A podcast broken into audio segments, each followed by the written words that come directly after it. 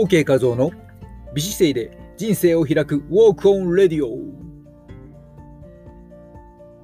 アロハ講師歴30年超えのアラフィフ姿勢改善ダイエットの専門家ウォーキングプロデューサー OK 画像です。高身長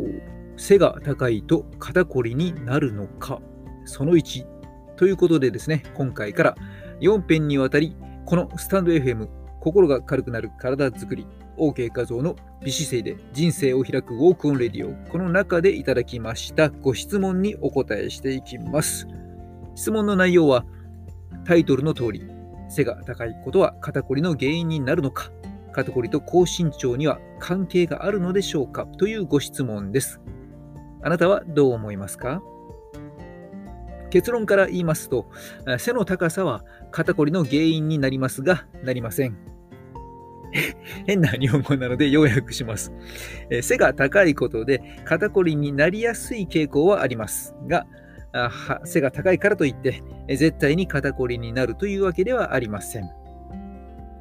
もう少し解説しますと、背が高いことで誘発される肩こりの原因というものがありますので、3つほど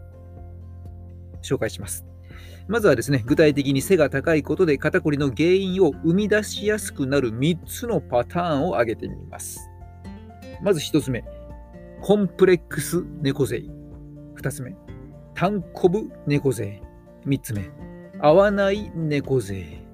共通項は猫背ですが、これだけですと少々意味不明だと思いますので、1つずつ簡単に解説します。まず1つ目のコンプレックス猫背。これはですね、どちらかというと女性に多く見られるパターンです。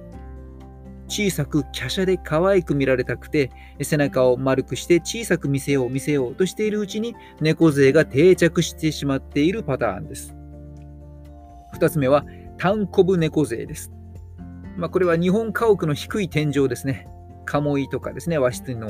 蛍光灯の傘とか、電車のつり革とか、まあ、四六時中頭をぶつけているうちに自然に前かがみになってしまって猫背スタイルが定着してしまっているパターンです。私も単コプたくさん作りました。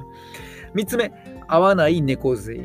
この合わない何かというと、日本のオフィスの机や椅子のサイズですね。この規格がですね、まあ、規格がありまして、だいたい男性で170センチ前後とか、女性で160センチ前後とか、まあ、この辺りの平均身長に合わせて設定されて作られているんです。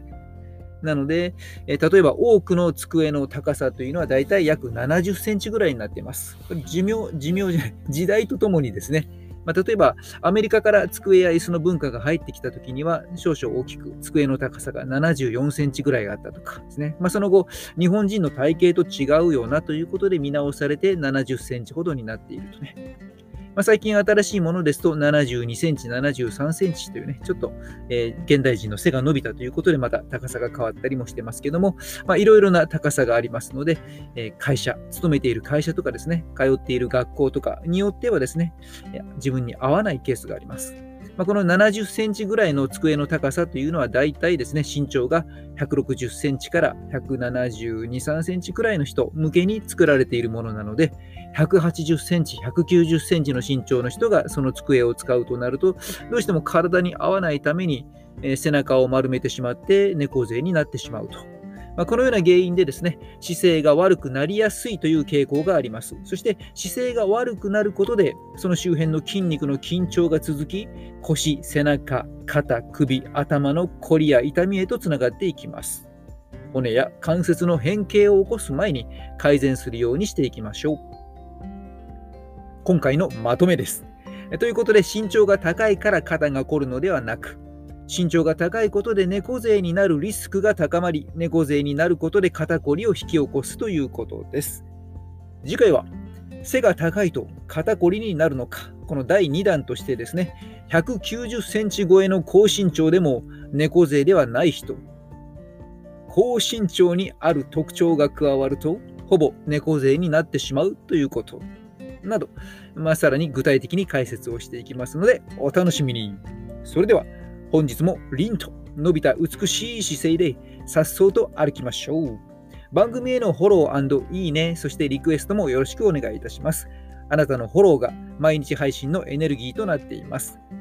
美姿勢で今を歩み、未来を開く、ヘルスコンディショニングコーチの OK 和夫でした。マハロー